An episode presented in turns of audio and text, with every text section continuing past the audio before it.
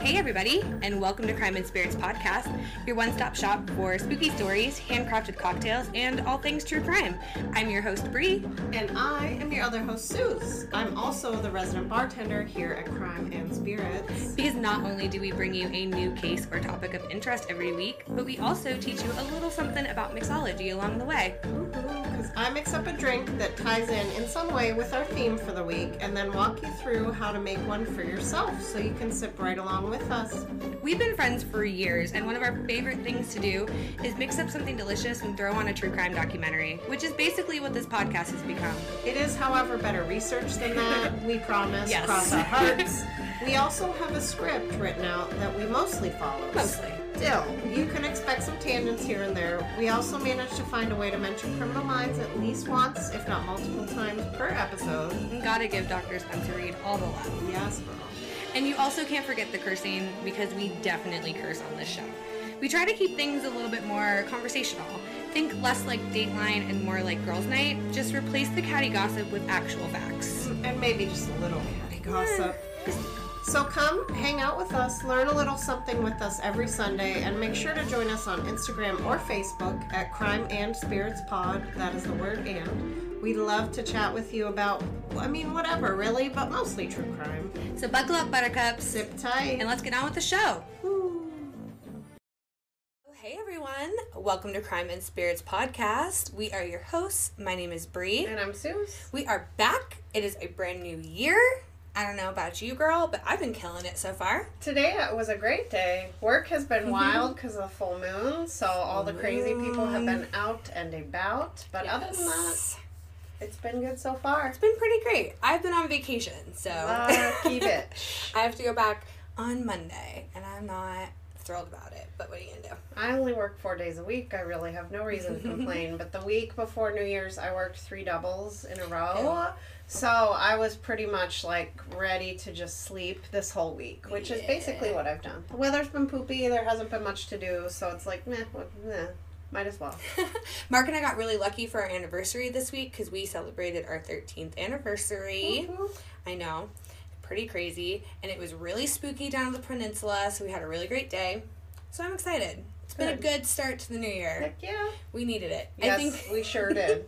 I think you said it perfectly on Saturday. We are going to slowly step Yep. into this new year. Nobody proclaim it as your year. No guns ablazing. Yep, let's just all take it calmly, speak softly, move quietly, no sudden movements. Take precautions, folks. Don't startle 2023. That's the best Moral way to of the story. Oh, I love it. It's gonna be great. Hopefully, you guys are having a good time so far, and if not, hopefully things get better for you. If you're having a rough day, you came to the perfect place because we're gonna talk about murder and mayhem. yep, absolutely. And cocktails with the s- with the side of cocktails. Yes. so tonight we are going to be talking about the murder of Angel Melendez. Back in the early 90s, Angel was part of the infamous Club Kid scene, which unfortunately led to his untimely death. The person responsible for this murder was none other than Michael Alig, the man who basically ran New York City nightlife at that time. This case is also known sometimes as the Club Kid murder. No worries if you have no idea what any of this means. You will by the time our episode is over today. My mom was like, "What? What are club kids? What are you talking about?" And I was like, "You're just going to have to wait." Right? For me, like, I'm not in the drag scene, but I am a fan of drag and I love the art form of drag. So Mhm. I know who these people are and I knew what the Club Cl- Kid scene was to an extent. I had a lot of name recognition. I have seen um, this particular story has been featured on multiple true Yes. crime shows, so I have heard it several different times. So, but there was still a lot of new details to me because a lot of them sort of gloss over some of the darker details, which Oh, yeah. we're probably not going to do. Right. That's just how we roll. We gotta at least give you a nuance of the situation. Which um, leads us to tonight's warning. We are going to be talking a lot, like a lot, about drugs um, and all the things that entails addiction, bad choices, so on and so forth. Yep. Um, unfortunately, drugs did play a huge role in what happened. Big. Yes. Huge. Um, we're also going to be discussing the details of Angel's death and subsequent dismemberment. So, just a heads up, it is going to be a little gruesome at times. but it is a story that needs to be discussed. So here we are. And we don't go into like crazy detail. If you've listened to us for a while, you already know that we try to give you all of the information without going into like an unnecessary amount of gory detail. Right. So it shouldn't be too terrible. You know, those of you who guys have listened to us for a while now, you already know, but just in case this is your first time joining us, hey, welcome. And please know that Susan and I go into this podcast with nothing but respect and good intentions. We may joke around here and there. It's mostly a coping mechanism, guys. Absolutely. Ultimately, we're just here to share and discuss what we've learned about these cases and hang out with you for a little bit. Plus, we love to teach you guys how to make fantastic cocktails. Yes. These topics can be rough, and often we even need the buffer of a little bit of liquid courage Yes. to get through it. So make sure you're following the pod on social media. Um, there you will catch all the details about the drinks, the ingredients, and the cases that we will be covering. So just keep an eye out. For sure. And if you want to follow us personally, stick around at the end and we'll let you know where to find us. Now, let's get to the drink making. The semi important part. it's pretty important. It is. Um, so obviously this week we're chatting Club Kids and the murder of Angel Melendez. It is a crazy story and one that is just sad all around because despite the parties and the media coverage and the fanciful outfits and the cool names everybody had, um, there was a very dark undercurrent moving through the Club Kids, and that was drugs. Yes. From what I could find in my research, um, it was limited to any and all and all the time. yes. They did not care. Just Yeah. give me all of it. Mhm. Um, it never seemed to end or be enough. Um, but this is a drugs. Drugs are a hell of a drug, y'all. exactly that though because once it you guys will see once we get to dig into things like it once it started it moves so fast it was. It was like a forest fire or something. Yes. It just completely engulfed everything in its that's a perfect analogy for it honestly That's a terrifying thought. hmm Um, so when I'm researching for drinks, I think I've told you guys, but if it's your first time here, I usually have an idea or an ingredient that I focus on. In this case, I wanted a white drink. Um, our victim was known for his signature angel wings. In fact, that's where he got his nickname. Angel is not his given name. Um, it just so happens that everyone in this story loved drugs, as I mentioned, which also have a lot of fun, intriguing nicknames. Um, so besides the hard partying aspect, I wanted to make a white martini. No cocaine involved in this martini, just just alcohol. Um, it turns out a lot of drugs are white. Mm-hmm Mm. And it turns out that white lady is actually just one of the many slang terms for cocaine, and it is based on its appearance. that's interesting that makes sense and cocaine was probably like one of the top three drug choices Because it keeps you up of the early 90s all the time. yep Don't sleep. You can get so much done. so much partying Um, other slang names include Peruvian lady, Inca message, big flake, icing, big flake I know, What? paradise white, pearl, snow cone, snowflake, and my Mm. personal favorite, white mosquito. Stop it. I was like, huh. so is this the white mosquito no, this is the white lady martini. Um, I like that better. I, I just sounded kind of fancy, Mm. so it's a good name, I think, for a martini you can make all the time. Don't go out asking for a white lady martini, maybe, No, I guess, do but definitely try it at home. Um, I've actually made this drink once before. It was for the Rose Bowl. Mm. My friends um, and I are Penn State fans, and my friend Kira suggested maybe a white drink and a blue drink. So that's what got me on the path, and then I was like, white drink, angel, angel wings. It's all coming together. So I like it. I usually Google stuff on Pinterest, to find a recipe, and then I change it to fit what I want it to fit. Yeah. That's I get a starting point on Pinterest, and then I wind up with whatever I come up Pinterest with. Pinterest is great for like getting those creative vibes flowing. Because I'm like, oh my gosh, that's such a good idea. Like Mhm. for this one, for instance, you're going to need coconut rum, whipped vodka, plain half and half, pineapple juice, and if you want, you can rim the glass in shredded coconut and um, honey. Which I did. It It's looks delicious. really pretty. Um, we're using Admiral Nelson's coconut rum. You can use Malibu if you so desire. Admiral Nelson's just happened to be on sale when I was at the liquor store. So here we are. It is delicious, I'm not gonna lie, but I do love a good deal. I just love Admiral Nelson is hanging out with Captain Morgan. I just it, it tickles me. I know. no I'm end. sure there's a story, but I haven't looked into Admiral Mm, Nelson's we background. should. I'll get on that at some point. Um, we're using Pinnacle whipped vodka, mostly because we love it, but also I don't know that I've ever seen another whipped cream vodka. I feel like Pinnacle like it, They have the whipped. lock on it. it's whipped Mhm. vodka. That's what what you get when you think whipped is That's Pinnacle, what I yeah. right? That's what I think. Um, plain half and half you can get anywhere along with the pineapple juice. I got my pineapple juice at GFS. This is not Oh. an ad. They just have the most random deals on the most random things. They really do. Because it's it's mostly a bulk store. You think giant Yeah. forty-seven They're like ounce cans of ketchup. but they- Intended to be like a restaurant supplier, They are. right? That's yes, what the but they do sell like a single loaf of bread. In this case, like a human amount of pineapple juice. you know what I mean? Yeah. And it was way cheaper than getting it at Giant Eagle. So Giant Eagle is fucking expensive. yes, well anywhere honestly. Tops Well, yes. Giant Eagle. I was like, shout out GFS. This ain't an ad, but wink wink. if you like what you hear, we do need some supplies. Um, now, okay, so to make the martini, if you want to rim your glass with the honey and the shredded coconut, chill it first. I put ours in the freezer. Mm. And then I rimmed the glass while it was cold. That seemed to work because the honey wasn't quite so like sticky and all over the place. yeah, probably stuck to the glass a lot Mhm, better. It did. Um, and then if you don't want the coconut, you can just chill it in the freezer anyways because you want a cold glass for your cold liquid. Oh, well, always. You want it chilled. Come on now.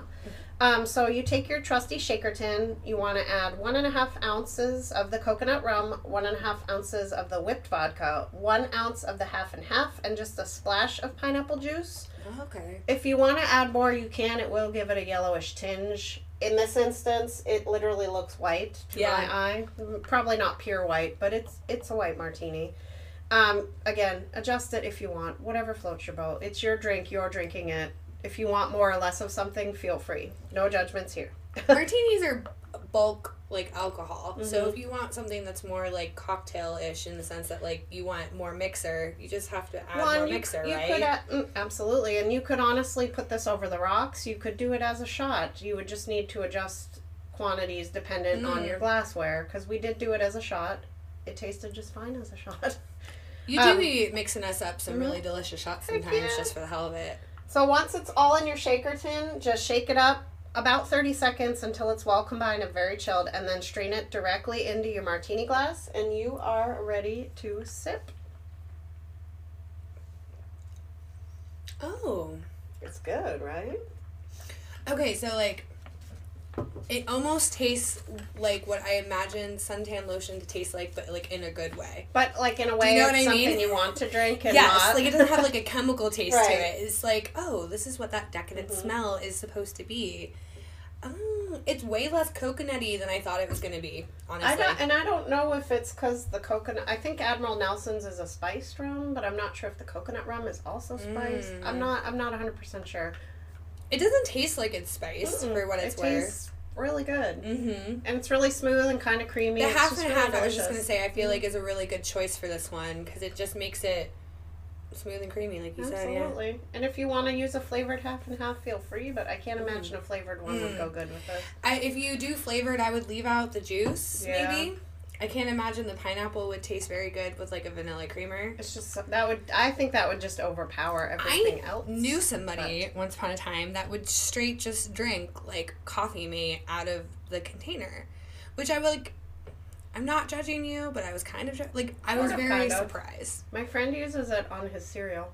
I mean, I guess if you like what you like, like who am I to judge? Like, to for me, it's just way too sweet. I'm having an issue it. with creamers right now, so I'm biased. I can't find one that I like. I can't find one that's like not sweet but still is flavorful. I'm having a moment. I've been cutting my coffee with a little dash. I have creme brulee coffee mate, and then I'll put unflavored almond milk Mm. in to give it the milkiness, but without all the Yeah. sugariness. I've been using vanilla soy milk. That's a good idea. It's just too. been my go-to lately. Mhm.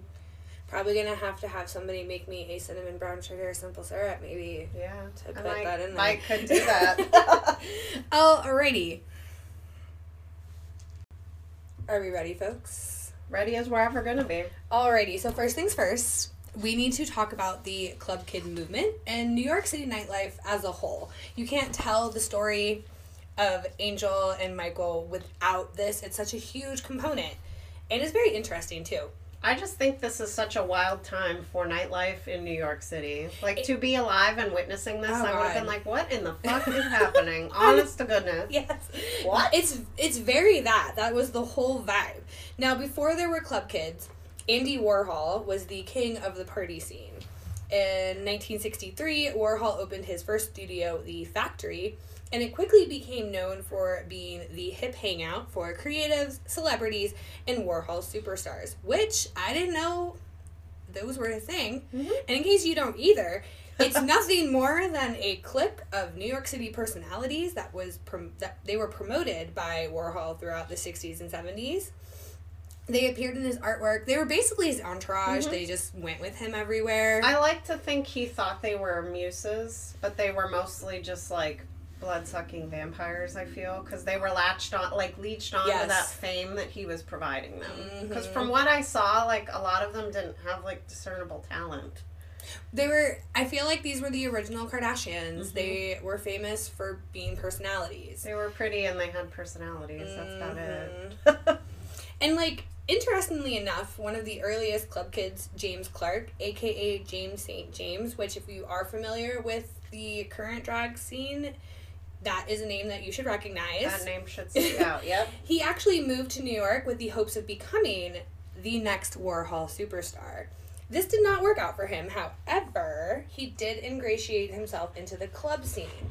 This is where James meets Michael, a college dropout working as a busboy at Danceteria or Danceteria. I always say that one wrong. It's Danceteria. I want to say it like cafeteria because that's how it looks on Yes. like in print. I literally Google like had Google pronounce this for me. Anyways, it's one of the big bars of the time, nightclubs rather. He was working there as a busboy. He was trying to make a name for himself as a party promoter, and this is where Michael began to study the nightclub business, and he would start his journey as a professional partier. fucking hilarious. Honestly, what? the dream. I mean, good for you. Good for you. Um, so at first, Michael was not actually that well received, but that did not stop him or even slow him down. He was determined to make this a thing. This is what initially drew James St. James in was Michael's promotional skills and his bombastic personality. It was just a really heady mix. Mix it with the 80s in New York City, like I can only imagine. oh God, All the things. crazy! Um, the two began to work together, and thus the Club Kid movement was born. The group would go on to include people like RuPaul. I don't know if you've ever heard of RuPaul. um, Amanda Lepore, and many others who eventually went on to make big names for themselves, some bigger than others. right.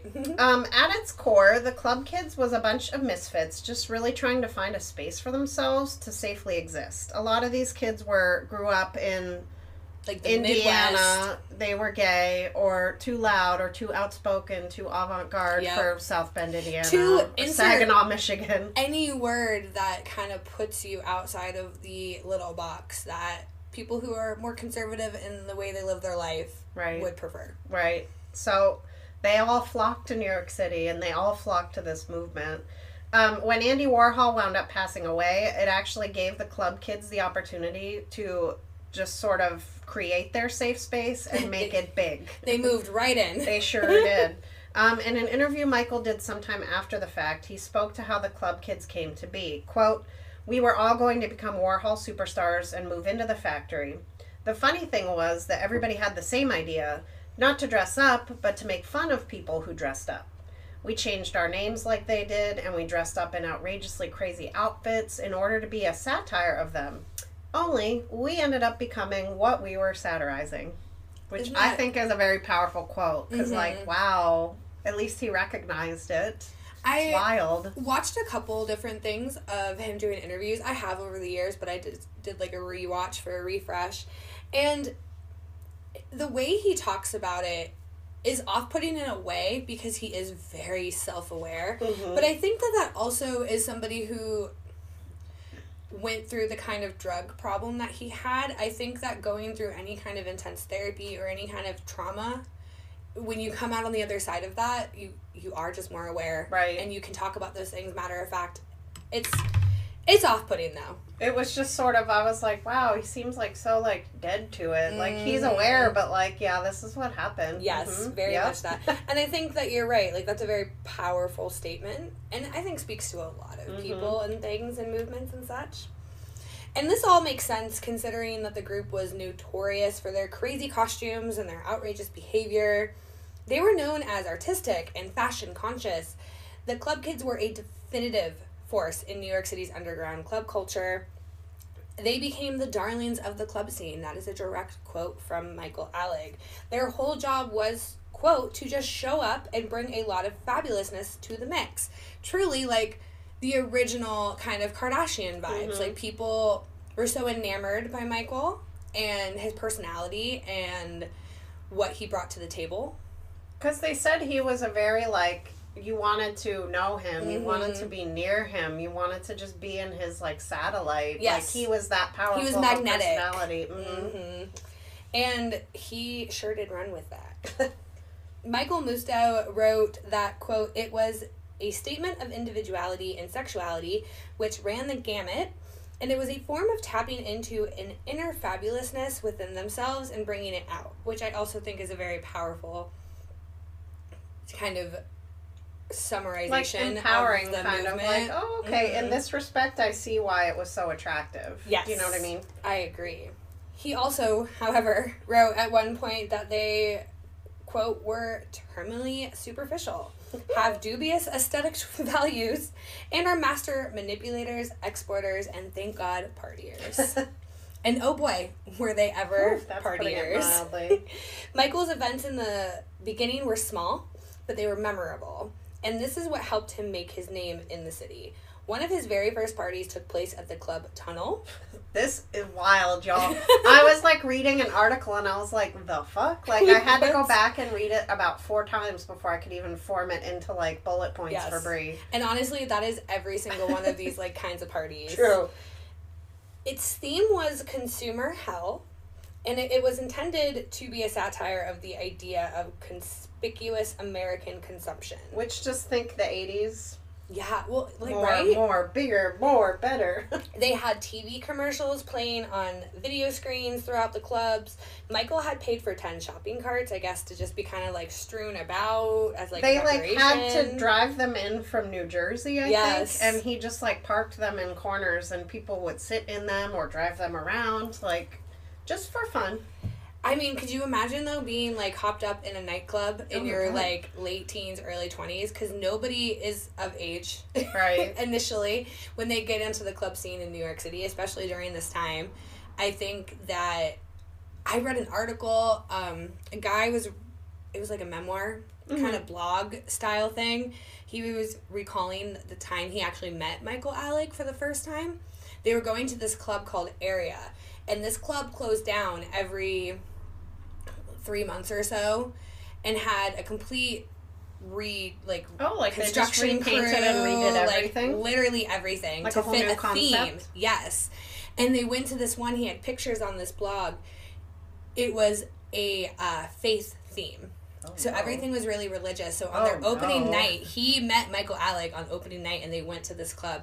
And he said that as he was getting out of the cab and like on the sidewalk in between the cab and the door of the club, he looked down the block and there was a man on a crucifix being carried into the club.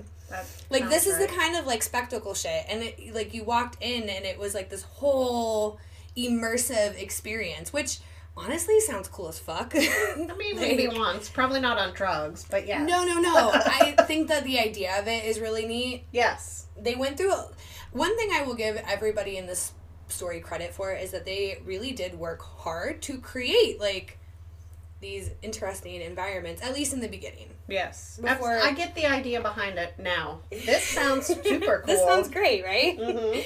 So, not only was the club overdone with all sorts of craziness, Michael himself often dressed the theme, as did the party guests. I love a good theme. Right? He wore a hat made of uh, from an Oreo box, and he had Fruit Loop earrings. I love it. Party goers arrived in things like dresses made from plastic wrap that were stuffed with Cheerios and shit. in case we didn't mention it, this movement was very DIY. Like which a lot of it literally looked like the pictures that I saw was like they made that out of scotch tape and cardboard and some Yes. acrylic paint. like before they went That to the club. hat or they painted it on their face or you know, whatever. Which I think really lent to the crazy aesthetics because like two hours into the night, that shit was not on your body anymore. Oh, so you had like sure. half makeup done and you like half an outfit on. Mhm. Because like it always thinks about Halloween. Shit gets to, Right. Pulled But off halfway through. If it's made of an Oreo box, I'm like, okay, see you later, bye. right. I don't need to worry. It was a whole vibe, and honestly, this was only the beginning. Um, so as the group's influence started to grow and grow and grow, Michael was actually able to begin working for larger venues in like a better capacity because he had been working at Danceteria. Yeah, whatever that one is. Yeah. um, an area, but like his role became more. Um, they were soon able to put themselves on Peter Gatien's radar. He owned a few of the most prominent clubs in New York City at the time. Michael's tactics for drawing in a crowd to these larger venues took a weird and hilarious turn, oh my, in my god. opinion. The videos from this is wild. He uh, began to hold guerrilla style outlaw parties. That's what they were called was outlaw parties, um, where Michael and his pals or his entourage would choose a random location. Just for an example, the ones listed in my research: an ATM vestibule, a subway station, the lobby at a Burger King. Because, why why- not? Do you know how mad I got watching that video?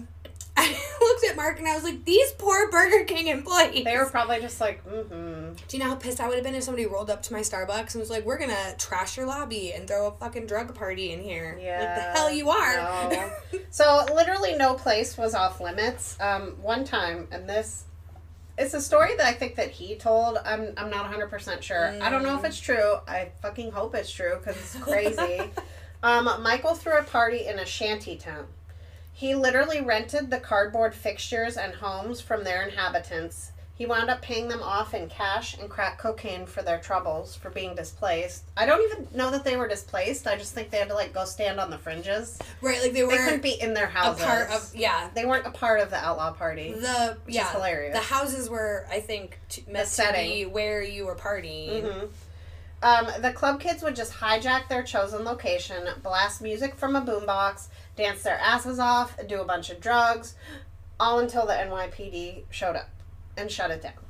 And then they'd be like, "Hey, you guys, you know what would be such a good idea? Let's go to this club area that's like right next door." Oh my god, that's crazy. because those go. those clubs were originally the targets, but they had to get people hype for it somehow, other than Mhm. just showing up. So they would throw these outlaw things, get people all wound up, and then be like, "Come to this club, do more drugs, drink more drinks." Wee. I feel like you can't always have it, an outrageous like theme.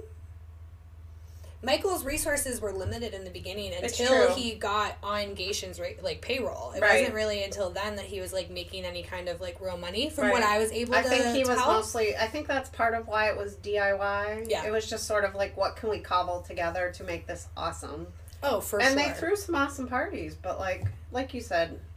Be pissed as fuck if somebody Oh like rolled into O'Charlie's and was like, dudes, dudes, dance with a boombox, like doing Yeah. somersaults and shit. Y'all remember boom boxes though? Aw. I just think it back then it was a piece of furniture. Like it took like was. you could lift it, but you might need some People help. had to like like bench press boom boxes. Mhm. Memories. How many D Aw. batteries did those bitches Oh my take? god, like five Like and a half 10, I packs. feel, yes. it was ridiculous. I love it. All right, now, at this point, drugs were very obviously part of the scene, but they hadn't overrun it quite yet. Oddly enough, before Michael was a promoter and early on in his promoting days, he was pretty anti-drug. Huh. He was fine to be around it, but he did not like it when like his boyfriend would do cocaine. According to his own writing, he began going down the drug rabbit hole when he found his boyfriend's stash one night and did some coke right in front of him as kind of like a I'll show you kind of thing. I bet the boyfriend was like, yeah. If I remember correctly, Michael said that he just snorted like a big like Mhm. like of it pretty much, Yep. and he was like, "So now what? Now, look at what your addiction did. Now I do cocaine." And then he said that's all it like took. Yeah. That checks out. Game over. When ecstasy burst onto the scene, Michael couldn't resist, along with everyone else. He said that, quote, it was different, it was synthetic. It wasn't bad for you, it was good for you.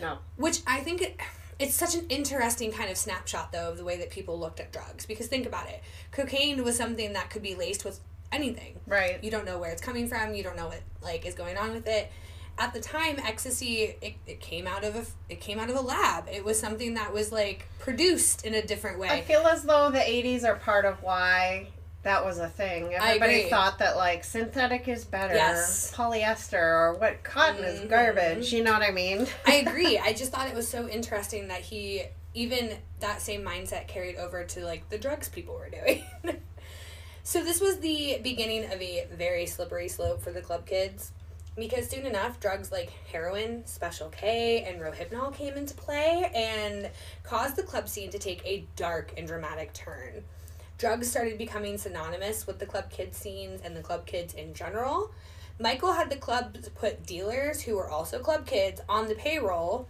so there was always something available for purchase They would pay drug dealers to come into clubs to sell drugs to patrons. Right. Just think about that horrible cycle. wild it was a wild wild world Woo. in new york city in the early 90s Yay.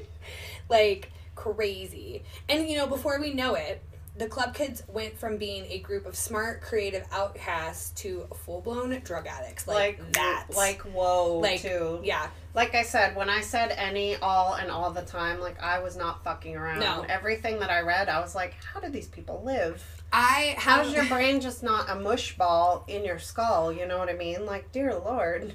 I think it's interesting too to make that point because, like you said, Michael was very aware Mhm. of what had happened and his time, like his experiences during this time, and that's a really great question. Like, how the fuck, bro? Were you, even after being clean for however long that lasted? Yeah. he I, it, it was a lot of drugs you guys we're not even exaggerating Well, and, and these are not like I'm gonna smoke some pot and have a beer. This is Mm. like holy fuck. This is like drug drugs. Is like- right I and, and I know that's a stupid weird distinction to make, but No. this is like i agree fuck you up kind of shit. because i feel like there's not a lot of like moderation that can be done with those kinds of drugs like some people have addictive personalities they can't do any sort of anything but like most most people are able to have a beer and smoke a joint and be fine and not be wildly addicted Right. this I- was not that Not not even remotely. even a little bit How they were functioning and standing upright is just what my wonder is. You are- You know what I mean? I read the list and I was like, what? I would Ow. just be like a potato on the ground, like I any any one of them. so many questions Woof. Um, so obviously because of the drugs, Michael's behavior became even more outrageous. He would sometimes just throw $100 bills onto crowded dance floors so he could watch people fight over the money. rude I just can see him laughing maniacally from like the DJ booth, and I'm like, oh, you son of a bitch. Right. um, other times, he would urinate on club goers and even possibly sometimes into their drinks. Despite all this, the club kids' notoriety continued to grow. They even traveled around the U.S. for a time, quote unquote, certifying new clubs. I love it. That's hilarious. Like the club kids stamp of approval. I'm like, yay! In like you know Buffalo or Like Erie, Idaho. Pennsylvania, or Yeah. yeah. somewhere in fucking Idaho.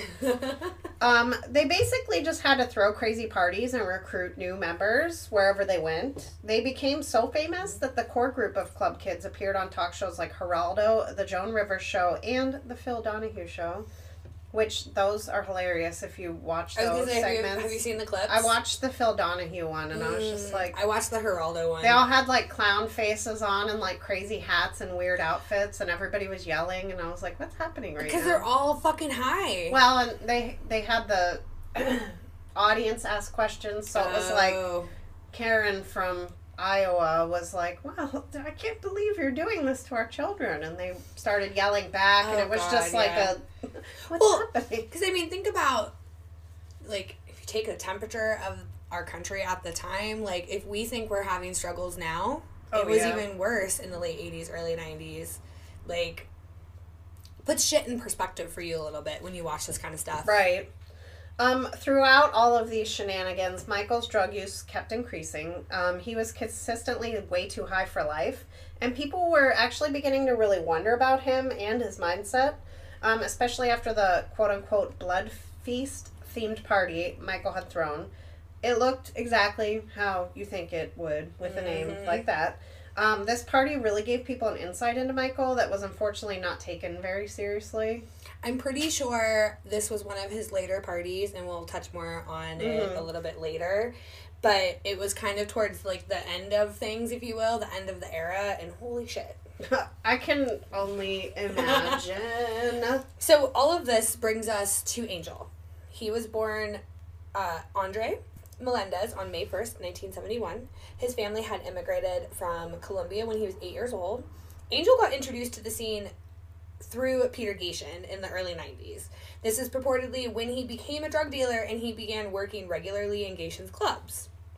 He was an active member of the Club Kids. He had his signature outfit and everything. Suze had already mentioned his giant feathered wings, but he also always wore a captain's hat and nine times out of ten had like giant platform Aw, boots on. I love the angel wings though. I think that's such a cool it was thing. such a cool look. that's so like signature, Yes. you know what I mean? I love it. and it was such a i think it was an interesting kind of play on the fact that they were literally in such a hedonistic environment and the fact that angel was a drug dealer like it the whole thing like you could Mm-hmm. I get really think meta it's with wild it to be like, oh, I'm looking for the angel that sells drugs. Like, what? That's crazy. i think it's it's obviously not cool but like No, I know, but okay, I get it. You're that a brand. You're hella brand- marketing yes You're branded, sir. Yes. yes sir. major marketing skills right there, my Mhm. dude. so, Angel was. Oh, I already did that part. Michael had befriended Angel, and he brought him into a social circle. Despite looking down on him, he didn't really care for like the crowd he ran with beforehand. From what I understand, that was literally it. Angel was absolutely enamored with Michael, and Michael loved the fact that he now had an unending supply of drugs available to him. Again, any, all, all Yeah. the time. And it was a very one-sided friendship. Mhm. And Angel didn't care though. He he like I said, enamored with Michael, loved this lifestyle, wanted to be within his circle Again, at all times. I could see how that would be because, like we said earlier, this was a band of misfits. Yep. So I could see how that would be enticing to somebody who didn't really fit in until now. Yeah. Like at least they like me. Right, exactly. I have status. something that they want and that's what keeps me around. but I'm still around. So really fucking sad. sad. Yes. Angel would often crash at Michael's place despite having an apartment of his own. He would constantly give Michael free drugs, seemingly in exchange for his time and attention. Mm. However, that shit gets old and it gets old fast. So fast. Angel was kind of beginning to feel used by Michael, but wasn't really doing much about it. But there was harboring of negative feelings kind of It was building up Yep. under pressure. And then one fateful night, Angel was not allowed into the clubs. You see, guys, things were finally catching up to the, our friends here in the Club Kids scene. The Limelight had actually gotten into some trouble with the police. Um, Peter Gatien was knowingly allowing the sale of drugs at all of his clubs, and the feds were not cool with that. No, ma'am. Um, one night, they had gotten a tip that the feds were planning to bust about 30 dealers at the Limelight on a particular Saturday. With that news, Gatien made the decision to no longer allow the dealers inside, at the very least just for that night, but still, like, mm, that would be a big snub in your booty if you were expecting to A, make money, and B, be seen. You Correct. know what I mean? Yeah. Um, so this did include Angel in that net of dealers. Um, Michael said that on any other night he would have been able to override the decision, but this time he literally could do nothing. His hands were tied, and Angel was turned away at the door. According to Michael, because Michael has his own narrative throughout all of this, because of course he does. I think that this is a situation where he may get his wires crossed and there's a trickle of truth in everything he says, but Oh, I think there's definitely a grain of truth. take everything with a grain of grain salt. of salt for sure. Um, according to Michael, he had called all of the dealers beforehand and told them all to stay home. But Angel didn't and tried to get into the club anyways to show off for his friends. Like, look at my flex. Yeah. I know Michael. I'm still gonna get in. Exactly. Doesn't That- matter that I was. I mean, and he may not have been told anything, but either way, Right. Angel showed up. Um, of course, he was super pissed about not being let in. Angel had missed out on a shit ton of money that night again, and he was humiliated because you don't get turned away. Right. Come on now. Not when you're like Michael Alig's, like BFF. Right. Slash best drug dealer. He was something. BDD. Stop it. Um, so Angel sort of left feeling written off in the moment, and he showed up at Michael's apartment sometime between 9 and 10 a.m. on March 17th, 1996. He started demanding that Michael take him to Peter's house or to the club so that he could get the money that he was rightfully owed. Which I read a figure that he was supposed to he rake in like anywhere between twelve to fifteen hundred dollars that night. Mm-hmm. Like, and that's in the early nineties, like Right. early to mid nineties. That's a lot of money. I mean, I would love to make $1,500 in a night. I'm not going to sell drugs to do it. Well, no. but, like, wouldn't that be cool? But I would also be very pissed if I was missing out on fifteen hundred dollars. Well, I feel as though living in New York City was not cheap even then. right. it's never even been less cheap. so now Yeah. but like it, it was not then so like i've i've got to live i need to buy more drugs i need a roof i guess like you know I need to pay for this place I never stay in. right oh no Now, there are a couple different versions of events, which we'll go over in just a moment. Keep in mind that all the players in this scene here were addicts, and they were either really, really fucking high, or they were just coming off a really fucking crazy bender. i actually can't decide which one is worse in this scenario because both sound like they're gonna fucking suck Yeah, honestly. I think either way you slice it, not great. What we do know is that a fight ensued between Michael and Angel that Freeze, aka, well, I guess Robert Riggs, aka as Freeze. I just wrote him as Freeze in all my research It's just- that's a badass Uh, right? I love it. I want to know why he was called Freeze. It fits so perfectly for like the club kid movement yes, and all that jazz. So he joined in after the argument had already started. We know that a scuffle took place that resulted in Freeze hitting Angel in the head with a hammer one to three times. This knocked Angel to the ground, and at this point, Michael strangled him to death. Before we go further, let's go over the different scenarios because they're ever they're very similar. They're we- just different enough though, where I'm like, hmm. Right. And two of them are as told by Michael, which I think I noted where we Yep. got the information. So the first one is an article that I read and I found very intriguing. It's for the New York Post, but it was actually written by Michael Alig himself, It was a good read. which I found intriguing. So, first things first, Angel shows up to the apartment demanding money. Okay, we know that to be Yes. factual. Two, Freeze begins mocking Angel, specifically poking fun at Angel's captain's hat. He says, quote, We only let you hang out with us because you have drugs, end quote. That would hurt. Yeah, for real. Next up, Angel asks Michael, Are you going to let him speak to me like that? Next, quote, There was a scuffle and I went flying through a glass china cabinet. A large piece of glass pierced my back and blood spurted everywhere. End quote. Ugh. Angel apparently begins to bite Michael. Freeze comes out and has to pull Angel off of Michael. Freeze luckily finds a hammer on a nearby table and he hits Angel with the wooden handle repeatedly. Angel falls to the floor and Michael and Freeze sit on top of Angel and Michael suffocates him with a sweatshirt. They then move Angel to the couch, not realizing until a few hours later that Angel has actually passed away. Now, scenario two. This was as this is as told by Michael. There is an episode of I don't remember the name of the particular show, but it was on A and E. Mm-hmm. I'm gonna have the YouTube video linked for you guys as I'm we sure I've always seen do. it, but Um, so he told this is his version of events, like on that show. So, as we know, Angel shows up to the apartment demanding money. Michael talks him into waiting until later because apparently 9 or 10 a.m. is too early to go to somebody's house. I mean, which if, if you've been out partying until five or six To in the me- morning, yes. I always have to remind myself that I'm the weird one with a weird schedule because for me, 10 a.m. is like halfway through my day.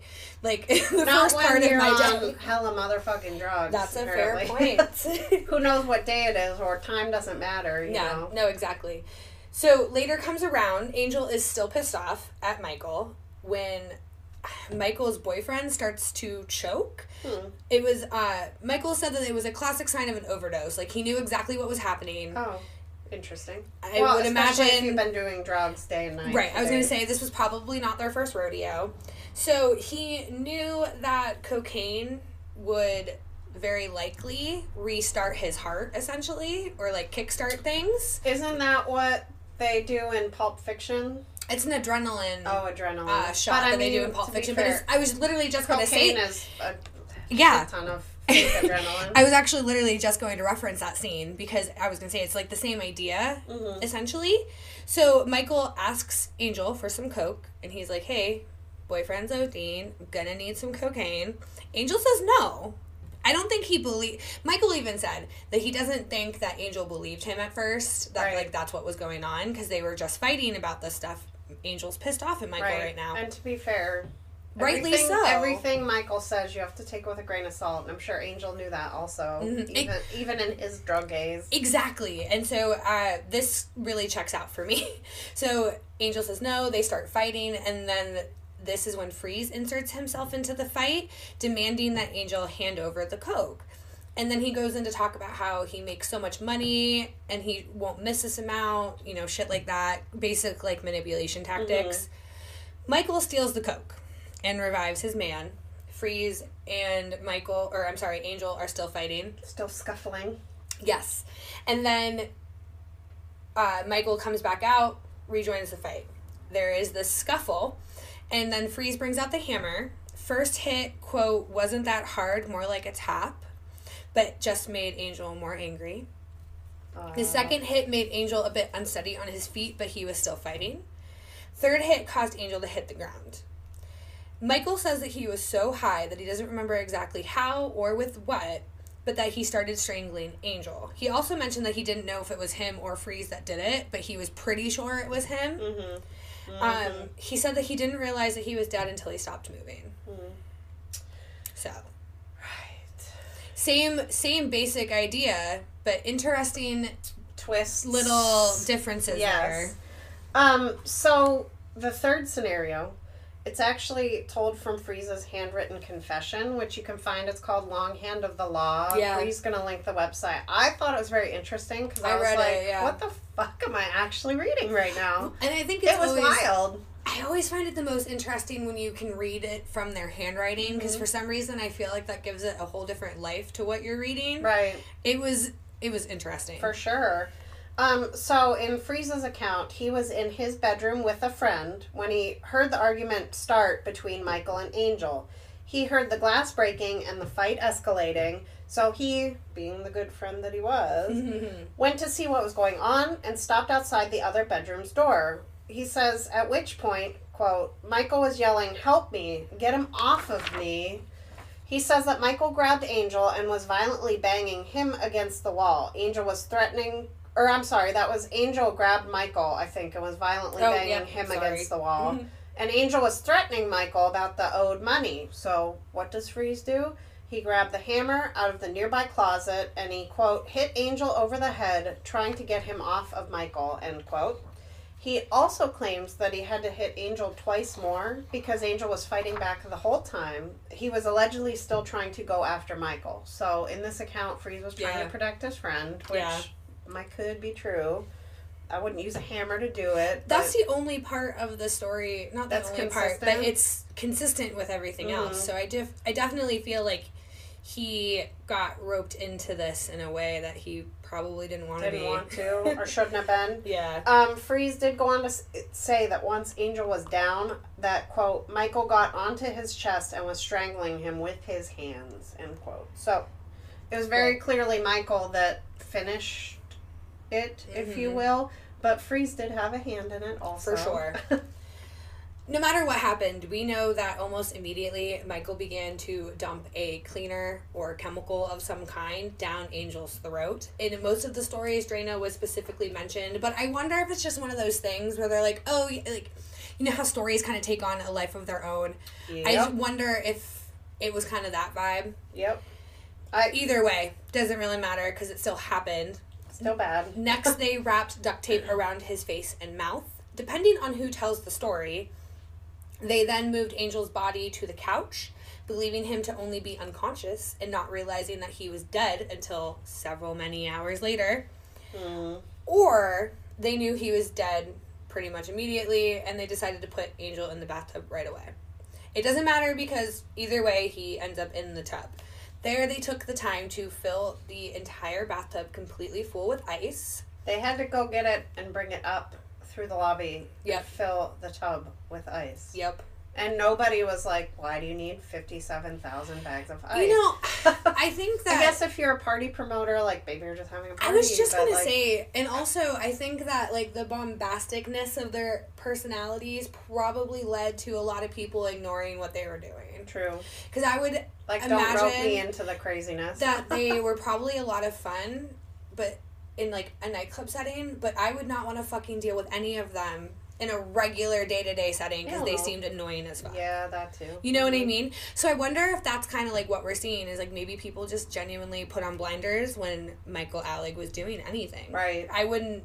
Better to ignore it than engage it, maybe. Yeah, don't want to give him a platform. Maybe if they didn't like what he was doing, you know what I mean. There's so many rhymes and reasons why I think that it went unnoticed or unchecked. It's it's just one of those things. I'm like, why? But why? Yeah. Nobody saw this. Nobody saw Like, what? seventy five like pounds of ice going up, Right. however Or Angel stairs. go up and not come down, or we'll get to it later. But Right. like, there's more stuff that I'm like, wait, what? Like, how did none of this get noticed?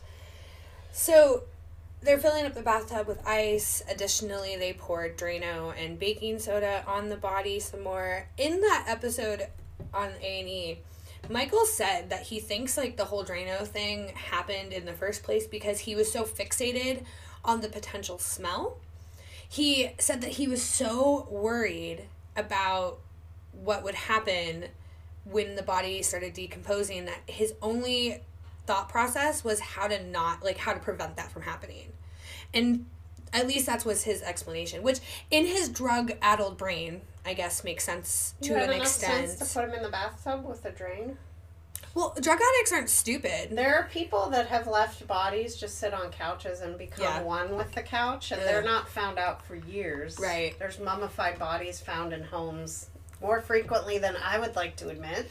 i Frankly, think a big part of the issue is that they're not thinking long term at all yeah, no, they weren't thinking at all yeah They were like, "What's good for right now, Mhm. and how?" he michael went as far as to say that it didn't smell bad it quote smelled clean That's like every crime documentary I watch. They're like, "Ooh, we smelled bleach. We knew that was a sign." I'm like, yeah "Mm-hmm, yep." Yep.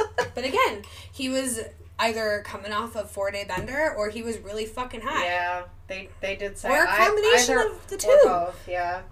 So Michael and Freeze actually did their best to cover up the crime they'd committed. Which, if they would have put this amount of like thinking into like not killing somebody, Right. maybe things would be different.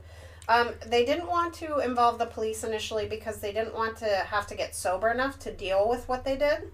They also claimed that they didn't want to bring down the limelight with the scandal that they caused and indirectly caused people to lose their livelihood. How noble of them. They wanted the clubs to be able to continue running. They were already under police scrutiny, and this could have brought them down completely, which didn't matter because. Mm-hmm. Yep. But still, y'all, you can't sustain this kind of thinking. Well- no. I feel like they were just grasping at any straw. Any excuse Yep. not to deal with it Exactly. was what my thought was when I was reading They- it. Liter- Michael literally admitted that he did not want to deal with it. Like he just wanted to pretend it didn't exist. I mean, I can't say I blame you, but Right. then there's a person dead. But you also tub. murdered somebody, so you kind of have to deal with it. Uh, despite their best efforts at ice and Drano and whatever the hell they were doing, Angel's body began to decompose after several days. Um, the time sort of differs depending on who you talk to. Some say it's three to four days. Michael said eight to nine. It, it mm, whatever. It was there for a while. Yeah. I'm sure their concept of time was completely like flummoxed. Exactly. So who knows? Um, Michael went to freeze, and they discussed how are we going to deal with this. The smell was beginning to be noticeable at this point. Right, like they couldn't just ignore it forever. For well, no, sh- duh. There's no amount of Bath and Body Works candles that will cover that up. Stop it. There are not. I mean, you're not wrong. Ugh. So Michael claims that the two sat down, did a shit ton of heroin. Allegedly, it was 20 bags between the two of them. Um, and they discussed who would do what. So, at the end of this meeting of the minds, they decided to dismember Angel's body before attempting to put him somewhere undetermined as of this point. I don't think they went that far with it yet. Nope. Freeze went to Macy's and bought two butcher knives and a cleaver. So I did tell my mom that they bought like the some weapons at Yeah. Macy's, and she was like, "At Macy's?" At and I was like, Macy's. "Where else are you gonna go for weapons in New York City besides Macy's?" I was like, "I'm trying to think though. Like they don't sell them at like CVS or you know what I mean? Like well, yeah, no, I mean, if you're trying to get like heavy duty, like get a cleaver at the bodega. Like I don't think that's how know- that works. You know, they might. I don't know. They might lend it to you, but you can borrow my cleaver. I need it back though. Woo, for whatever you need it for, just have it. like a rent a cleaver. Hmm. I'm telling you, that might be. Well, I don't want dismemberments No. to occur. no, no, no. Um. So at any rate, Freeze gets the knives, the cleaver. He swings by the building's basement and finds a television box, so a big box, and he heads back up to the apartment. Per the official statement, Michael agreed to do the physical dismemberment in exchange for ten bags of heroin. You guys, this this part. he would just get stupid high and then work on one part of the body and then just repeat the process until it was complete. Mm. Yeah. After Michael was done, the two began working on the disposal part of this. They put each leg in a separate bag, wrapped in a garbage bag, put inside of a duffel bag, which they then threw into the Hudson River at approximately 4 a.m. They put the torso and the head into the TV box after it was wrapped in a sheet. These two fucking Einsteins put baking soda and perhaps more Drano, no one really remembers exactly, into the box before packing it up. Some say they taped it shut, some say they just hooked the flaps together, whatever. They then took the box into a cab. That's The cabbie actually helped them put the box in the cab. shut the trunk Yeah. over a box with a man's torso in it. Could you imagine being that cab driver like X amount of time later? No. I'm traumatized just reading about it. Also, sir, did it not smell? Did you not see anything leaking? It, it smelled clean, Suze. Mm, like The- Drano and baking soda? The look of contempt that she's giving me. Also, in your notes, I really enjoyed how you wrote in a fucking cab in I all literally caps. was like, bro, come on. You couldn't like dolly it down the road in the middle of the night or something. You put it in a cab. I mean, at this point, no one drives in New York City, from what I've heard. yeah, You ride in a cab or you walk where you want to go. right. But a cab, a yellow cab. I'm just like astonished. So they then took the cab to the dump site, which was also the Hudson River, but it was a different spot apparently, Yeah. from what I read. I don't know my streets from whatever in New York City. It mentioned it was a numbered street, but I know that means nothing. yeah. It means nothing to me. Anyway. I have no reference for it at least, but they had two different dump sites. Unfortunately, it was connected by the same body of water. Mhm. So, while generally speaking, addicts don't make great choices, they weren't really using their brains on this one. So, later, Michael supposedly went to see a lawyer and disclosed what happened with Angel. The lawyer documented all of the cuts and the bruises that Michael had. However, this didn't happen for until two weeks after the murder. And in my opinion, this was a clear setup for a possible claim of self defense. Were he ever to be caught and or questioned. Absolutely. I also think he wanted to know what he was up against. What was sort of like dipping your toe in the water? Like, how bad's it gonna be? Yeah. You tell me. And two you know better weeks than me. is a significant amount of time. Probably when he came down enough to be like, oh fuck, I better cover my Mhm. butt. You know what I mean? And then he went to the lawyer's office and he's like, okay, more drugs, please. Mm-hmm. Because by the end of the visit, the lawyer basically gave him two options. He's like, turn yourself in or shut the fuck up about what happened and keep it moving.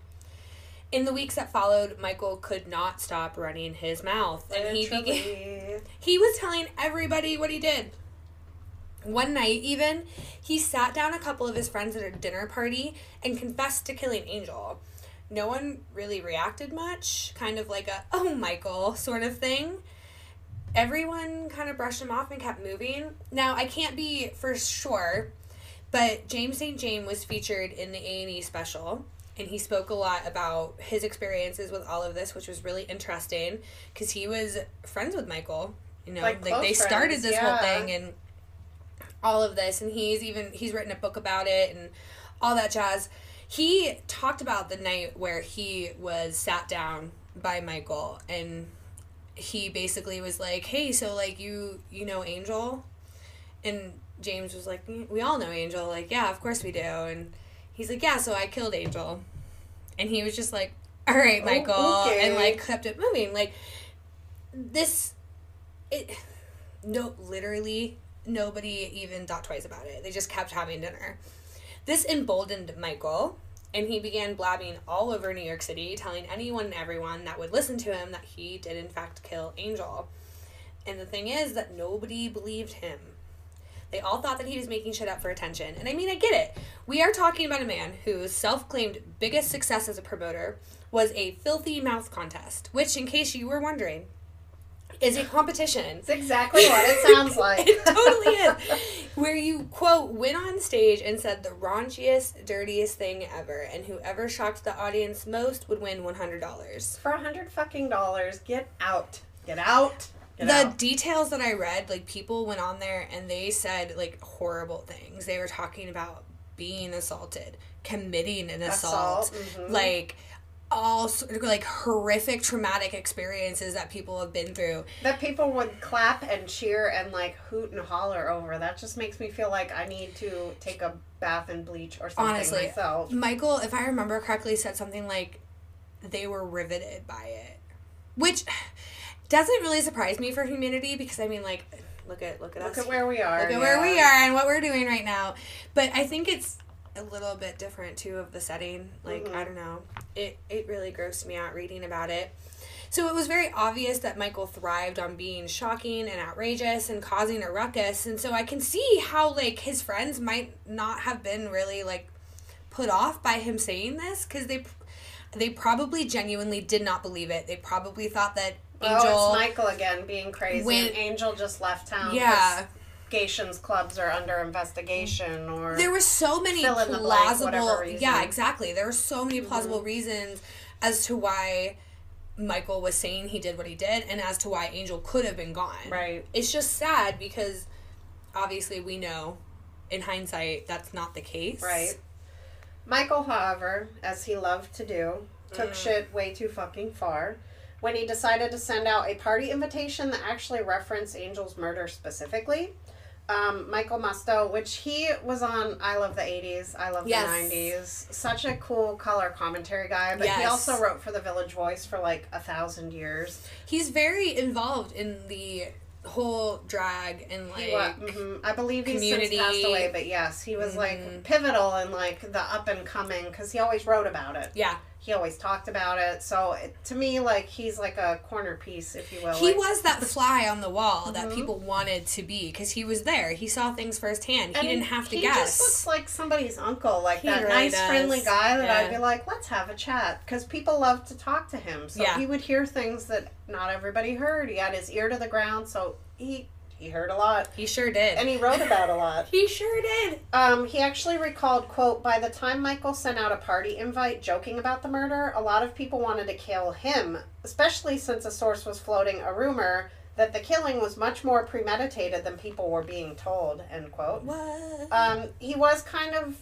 the club kid narrator, basically. The Mhm. Village Voice featured stories by Michael all the time, or about Michael all the time. Literally, that's all Yeah. that people wanted to talk about. Especially, I believe the Village Voice was sort of a smaller publication, That's the way like a more niche kind I kind of read everything and took it. Yeah. Um, initially, the pieces were about Michael getting fired from the limelight.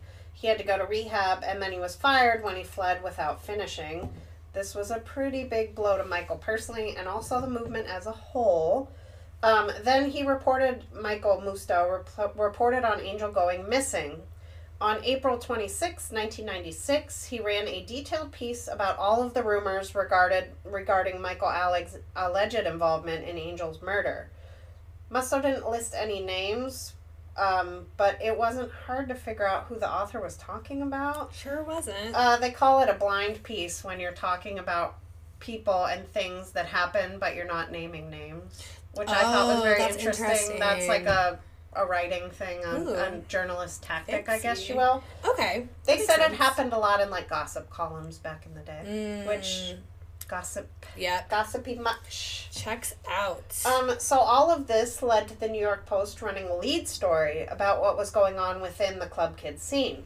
Over the next several weeks, uh, there were multiple pieces being run regarding Angel being a missing person, many of which were flinging accusations towards Michael Alig, left, right, sideways, up and down, All over the it. place. Um, what's crazy is that during this whole time, no one actually went to the police. No one. It- Not a single person. So we're reading we're reading this, we're gossiping it, we're going crazy, but nobody's reporting it. Right. Nobody's saying anything. How weird. By this point, Angel's family is real frustrated. They are not getting any answers, nothing. His brother Johnny ends up traveling to the city, hoping to find out what's going on. He was angry. No one seemed too concerned about the fact that Angel had been missing for months now, and no one was out looking for him. Johnny went to the police. He filed a missing person report, and he was basically sent on his way. Not satisfied, Johnny began hitting up all of Angel's hangout spots and eventually hears about the rumors regarding Michael and Angel for himself. Johnny contacts James St. James, which is when things became a bit more real for everyone within the, the scene. James said something about how, like, in the beginning of everything, the beginning of the rumors, Michael, quote unquote, confessing that they were kind of looking as like Michael as a murderer versus Angel as a victim. And that meeting Johnny made him realize that there was a real person that was hurt in the situation, that this wasn't all about Michael. Mm. Right. You guys are so self centered. Goodness gracious. Narcissists abound. Ugh. So uh, this brings us to the summer of 1996. Michael still hadn't been questioned about Angel's disappearance. It seemed that police were primarily focused on their investigation into Peter Gatien and the federal probe into the New York City nightlife that was being conducted. The DEA actually went after Gatien and ended up arresting him for distribution. Within a couple of weeks after the arrest, D- DEA agents, blah, It's DEA always hard to agents, like. yeah, show up on Michael's doorstep. Now, he sure was worried that they were about there about the murder, but instead, they surprisingly ignored all the drugs that Michael and his friend were doing at the time they walked in, and only asked questions about Gatien and Michael's roommate Brooke. At some point, things became a little more conversational, according to Michael. He said that the agents let him know that they knew about Angel's murder, but they were going to look the other way. It seemed like the feds knew about Michael's open secret before the state did, which pisses me the fuck off. It makes me want to flip a table over. Um, it also seemed as if they wanted to keep it that way, Rude. which is even more rude, yes. they needed Michael to be a reliable witness, and a murder investigation would just muck that right up. Mm. By the time summer ended, it seemed as if there wouldn't be any justice for Angel, at least not anytime soon. I get so frustrated in situations like this. A perfect example is the Ken and Barbie case. Yep. Like needing somebody to be a witness against somebody else does not excuse their poor actions. Oh my god, it's she's so e- frustrating. She's evil also. right, hmm Just like her husband. right. And in like this situation, Michael. I have my own theory about Michael, which we'll get to at the end, but like he's not innocent here. Not at all. Not even remotely. Like the feds probably don't even know what happened. They probably didn't care to ask questions. I it, the whole thing's so fucking frustrating. So, the press they're painting Michael as a killer, and his latest parties were busts. There was a shift happening within the scene. Michael couldn't pull a crowd like he used to. Additionally, the mayor of New York City at the time, good old Rudy Giuliani, Bleh. he implemented a quote unquote quality of life crackdown on Manhattan's nightclubs. Between this and the mounting allegations against Michael, the Club Kid movement was on a swift decline. Then, on September 8th, a body washed up on the shore of the Harlem River. Everyone in the pa- in the press was speculating: was this Angel? Did we finally find him? Unfortunately, it was not. But the story caught the attention of a Staten Island officer who happened to know that there was an unidentified corpse with missing body parts hanging out in the morgue, Hmm. On Just- Staten Island. just chilling. This made, you know, the officers go, hmm, maybe we should look into things a bit. Thanks to dental records, police were able to make a positive identification, and on November 2nd, they announced that police had officially found the missing club kid, Angel. Turns out that the body was found in April. April. this was September, you guys. body was found in April by a group of children. And the police were just sitting on this body for almost a year. I guess James St. James said that he was explained that it was a difference of boroughs and that they so like Staten Island is in one borough whereas Manhattan is the other borough. Supposedly, New York City is like several different states, Right. nobody talks to the other ones, And or he, they didn't used to. he literally was like, "How do you not share the fact that you have a torso, like just chilling in your morgue?" He's like, "This is absurd," which he's right. He's right. It is absurd. like it's crazy to me and also um, apparently and the me mislabeled the corpse as an asian male Hmm. so I mean, I There's suppose that. being in the water and right people make mistakes hap- it's just unfortunate when they have consequences like not being able to Mm-hmm. find that somebody who's been missing for months is actually in fact has been has dead this been entire found. time Yeah, So, this discovery meant that everyone was learning that all of the crazy shit that's been rumored about Angel's death was in fact true. They've heard all the things the Drano, the dismemberment, all of the shit because that Michael happened. was not. He was telling every. He literally was- was like, hey, I did this really heinous thing. And he went into great detail ha, ha, ha, ha. at Like- dinner parties, and then they ah. just do another line and like go back to whatever they were doing. literally Like, that. What? Unfortunately, well, I guess not unfortunately, fortunately, in this instance, the police could no longer ignore About fucking time. this situation, and Michael was not going to be able to just talk his way out of it.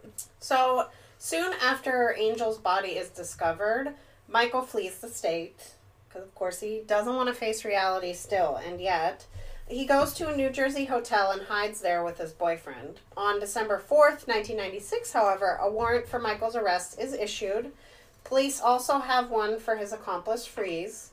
The two were found the next day and are promptly arrested. Freeze confessed almost immediately, wanting to relieve himself of the guilt that he'd been carrying, which you can tell when I was looking at the, his long hand of the law. Yeah, The writing started out like cramped and frenzied at the beginning, but towards the end you could see it was like normal handwriting, calmed normal down print again. a little bit. So he Mhm. probably felt relieved. yes, very much so. Um, Michael claimed to have felt some relief as well. He said, the "quote spark, guys. It's just too big a secret, too intense of an emotional burden for me to know that I had done something so terrible and that for the rest of my life I was going to have to deal with getting away with it. I wanted to be punished for it. Get the fuck out of here, End Michael quote. Alig. Get. You're only saying out. that because you got caught, I feel, but you know what? Honestly, I whatever narrative helps you. I believed him when he said this because I feel like this is just another moment for the attention to be on him. I don't think it had anything to do with like relieving his guilt. Maybe it was. Maybe he knew he wouldn't be stopped until he was caught. Yeah. Like maybe I True, don't know. Maybe he knew something we didn't know. Um, despite that last sentence, he entered a plea of not guilty and then proceeded to claim that he had killed Angel only in self defense. Lucky for Michael, that motherfucker, prosecutors were hesitant to charge him with first degree murder as it was because Gatien's trial was still on the docket, therefore, they still needed slash wanted Michael's testimony in that case. Makes me want to flip tables. So Michael was advised to try and avoid a trial. They were hoping to work out a deal. So, Mhm. which they do. On September 10th, 1997, both Freeze and Michael plead guilty to manslaughter, and they both received sentences of 10 to 20 years for not only killing somebody, but taking them apart, disposing of them, and then sitting on the secret for months. See, I would have been in Freeze's corner a bit more because I do feel like he was slightly less responsible for the murder itself. Well, I, I guess I take his account more seriously because Yeah. Michael's had 57 different accounts. Manslaughter felt right for him. However, I don't care for his involvement. But I mean, he also he knew about it and he was an accomplice, but he didn't physically do the acts. So I think that's kind of like where the line draws for him. He didn't dismember Angel. He wasn't a part of that so technically. heroin no, oh, I know. 10, 10 bags, 20 for them to discuss it? Good God. Full body chills. No. no, no, no, no, no. Woo! So uh, both men receive sentences of 10 to 20 years in prison, and after all of that, all of the breaks he's been given, Michael doesn't even testify against Peter Gatien. He doesn't even fucking testify. In fact, Gatien ended up getting acquitted on all counts against him. Um, he did eventually have to leave the country. I think it was like fraud or Yeah. tax evasion. Canada was like, fuck you, bro. But he's still been able to move back and forth because he has some sort of indigenous peoples. I think he's got like dual citizens citizenship, if you will. I'm pretty sure indigenous people have the rights, and I think Yeah. he's got some tag like that. Mm, I'm not quite sure, but I I didn't want to go down that rabbit Yeah. hole because then I would have just been more mad. yeah, he's not and this would have been a 10 hour long episode of me complaining about the that guy. He's the worst. I, I don't think it's surprising to any of us that Michael had a rough go of it in prison. He found himself a target of physical violence, which I never am a fan of. I don't necessarily believed he deserved it because it was all due to his sexuality. So there was that. He had to move prisons kind of often because of it. In 2000, he was caught using heroin. In jail. It's not that difficult. Yes, but stop. Like, She's at, gonna blow a gasket, folks. at what point do you draw the Yeah. line, though, with your addiction? Like, there wasn't bro, like you said, there there wasn't a line. Whew. Nothing nothing was on nothing was off the bigger table. and more. Like, that's all I can think of. Ah! honestly though. Um so because of the heroin he got put in solitary for a few years because he had like another dirty piss test He did. later at They found. point. They found. Not only did they find him like using heroin, I think actively, but like his piss tests were dirty. Yeah. Like he had it on him. Like, so he was in solitary for a while. Whew. Interestingly, he was still connected with some of his friends on the outside world. He would often have phone calls with James St. James. In fact, in 2004, he started James started a blog called Phone Calls from a Felon. James would just post transcripts of their conversations. This only lasted about 6 weeks though. I mean, that's fucking smart. Like if you are friends with a felon, God damn them and their marketing. Though. why, like, they're so good at it. Stop it. We need okay, so we need a drag queen to help us with our marketing. Is what I'm hearing in all Yes. of this. James St. If there's if, any- you're listening, Any drag queen out there, honestly, come Hit please us up. be friends with us. well, that too. That's just been a general goal for like ever, but right, exactly. Help me do my hair. I need it.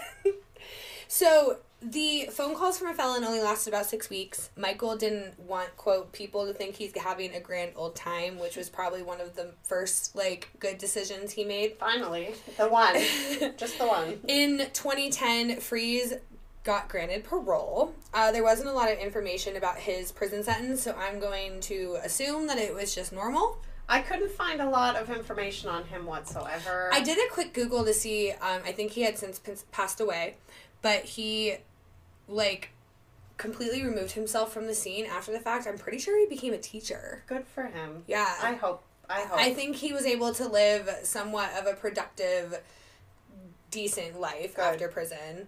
Um, Because I googled and then I was like, I can't Google anymore. There's so many I've like players. reached my limit. There's so many players in this too. Like how many can we really follow?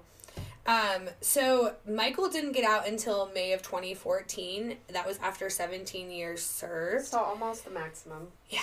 He that. was allowed to return to New York City, but he had an 8 p.m. curfew and he had to undergo drug testing and anger management cous- counseling, which was all good.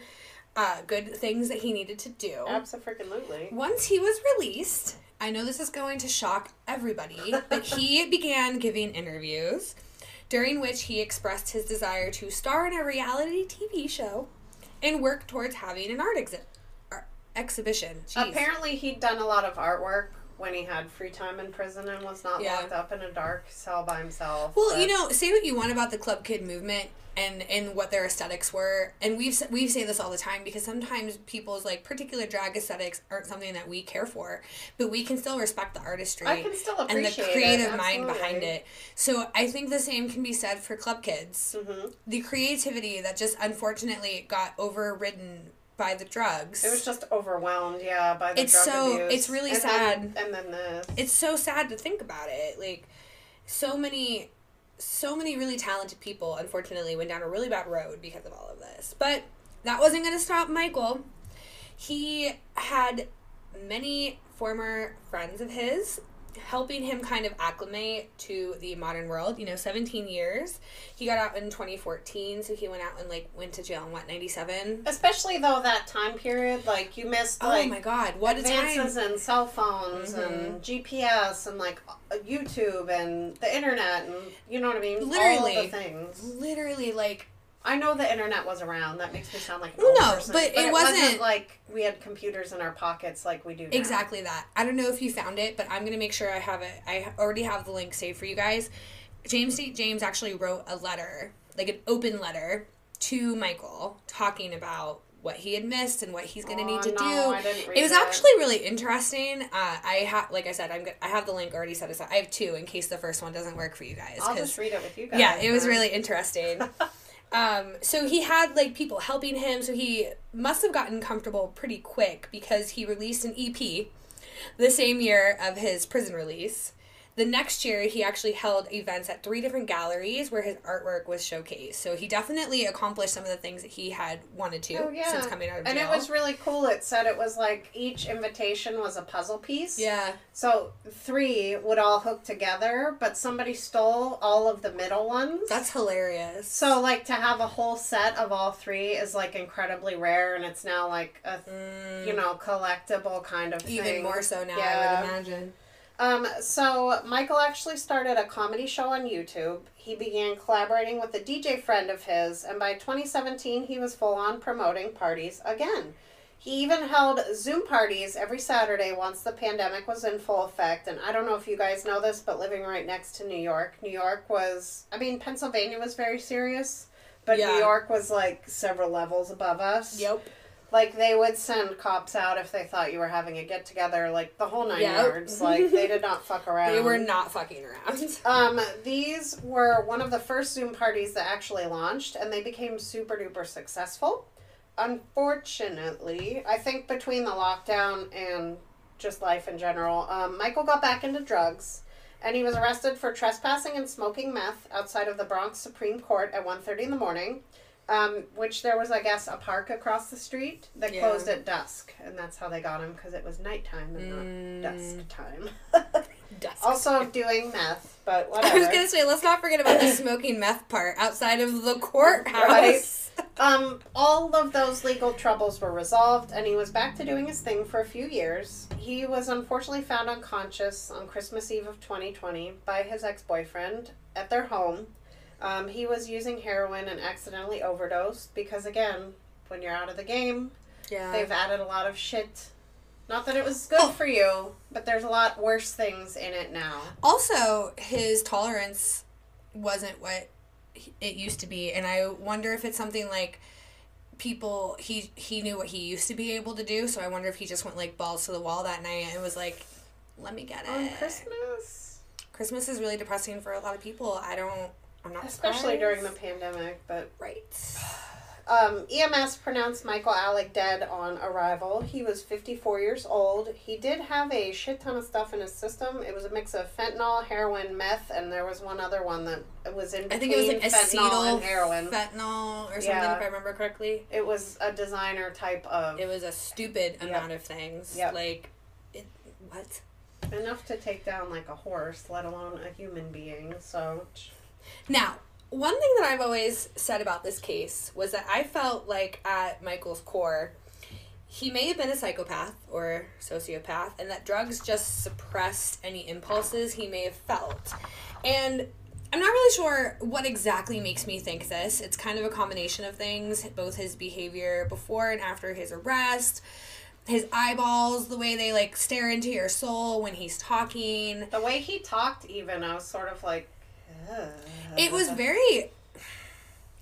It was almost like Bundy vibes. Like somebody who's just so aware of what they've done, who they are as a person, which is a good thing in some cons- in some situations. and not in this respect. Not so much in this one. y'all. So turns out I was kind of close. Um, the man does have a person did have a personality disorder. Like officially diagnosed. He was yeah Mhm. diagnosed with something called histrionic personality disorder, which I hadn't heard of this before. I was like, I've heard of a lot of shit. This is Yes. not one of those things. So we did a super quick Google search. According to the Cleveland Clinic, this is a mental health condition that's marked by unstable emotions, a distorted self-image, and an overwhelming desire to be noticed. Check, check, check. Part of the reason we're going through this is because we definitely can see how this may have affected his life choices. Absolutely. So while Michael was a killer, he he did hurt somebody, and I do believe that if he didn't do drugs, it would have just been a matter of time before he hurt somebody. True.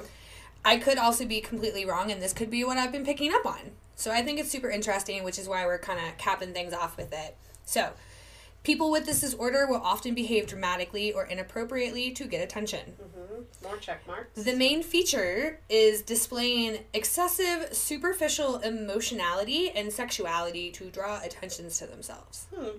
That's literally the whole club. The whole Kid club kid movement. movement, yeah. Ah. So these this may also include but is not limited to feeling underappreciated or d- depressed when they're not the center of attention.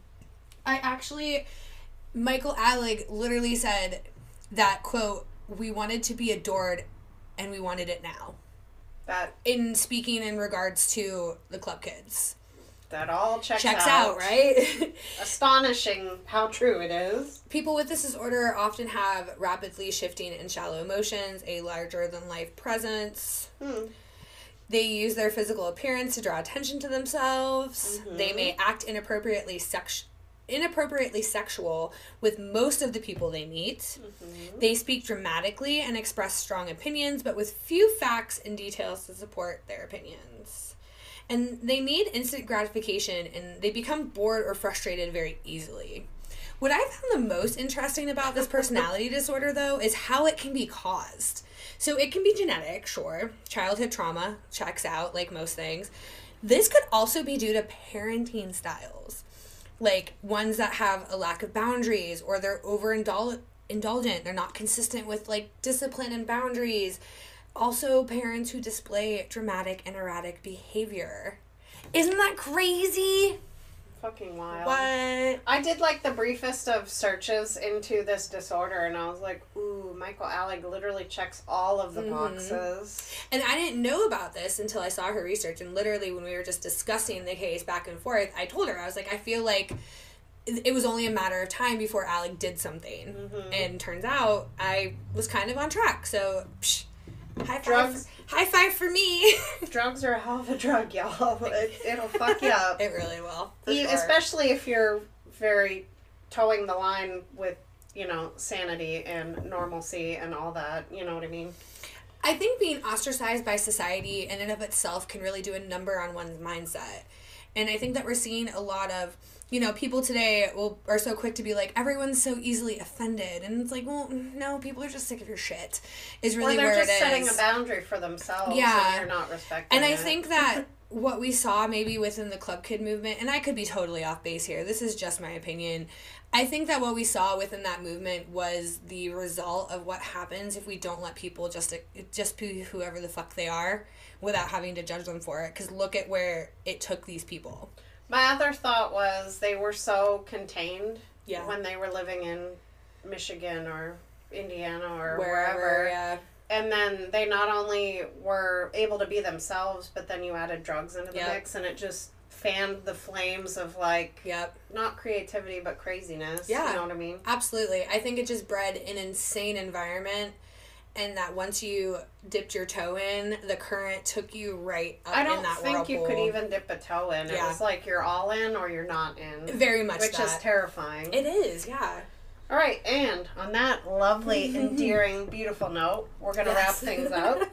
Um, thank you guys so much for listening. Yes, thank you so we much. We appreciate it. We hope you had a great time hanging out with us. As always, we try to be entertaining while also being factual. I have a great time doing it, so hopefully you guys have a good time hanging It's out true. with us. Most of our laughing is not because haha murder. No. It's because like haha Bree said something funny. You know what I mean? Or You like guys, her I face had- is hilarious. I have my own trauma and bullshit I deal with. I have developed a very dark sense of humor It's as a coping mechanism for it, so that's what you're seeing. Yeah. But I appreciate all of you who think I'm funny. We do. Thanks We so much. um, so just make sure you're following the podcast on Instagram and Facebook at Crime and Spirits Pod. You can also find us on Twitter at Crime Spirits Pod, no end.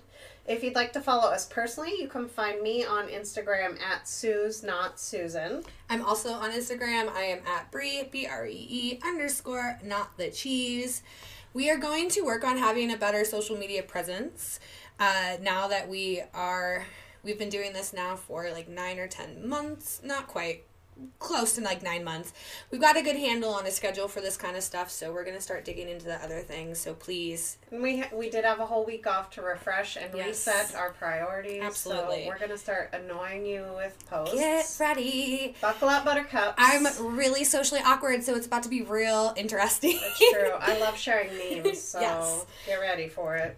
Uh, and guys, if you could, pretty, pretty, pretty, please head on over to Apple Podcasts or whatever you listen to us on. Consider leaving us a rating and a review. It makes us feel so good and so happy on the inside that you guys care enough about it to A, listen, and B, take the time to let us know how you're feeling. And also, it helps us get out there a little bit more, which We we sure also really appreciate. We're loving that. Oh my gosh, yes. I love not being the 47th thing that shows up. Um, It is we- really nice. We did just get a nice review and a like from Yes. um, the Brutal, Bizarre, and Boozy podcast. If you get a chance, check them out. Shout out. Thank you guys. We Thank appreciate you your so much. podcast support. You literally made us jump up and down today before we started recording. So thank you. We appreciate it. We appreciate you guys for listening. If you guys have any case recommendations or something specific you want us to talk about, please let us know. And last but not least, you guys be safe out there. Make good choices. If you're out drinking, don't get behind the wheel of a car. Make sure you're being responsible. Thank you so much. We love you very, very much, and we will talk to you soon. Bye. Bye.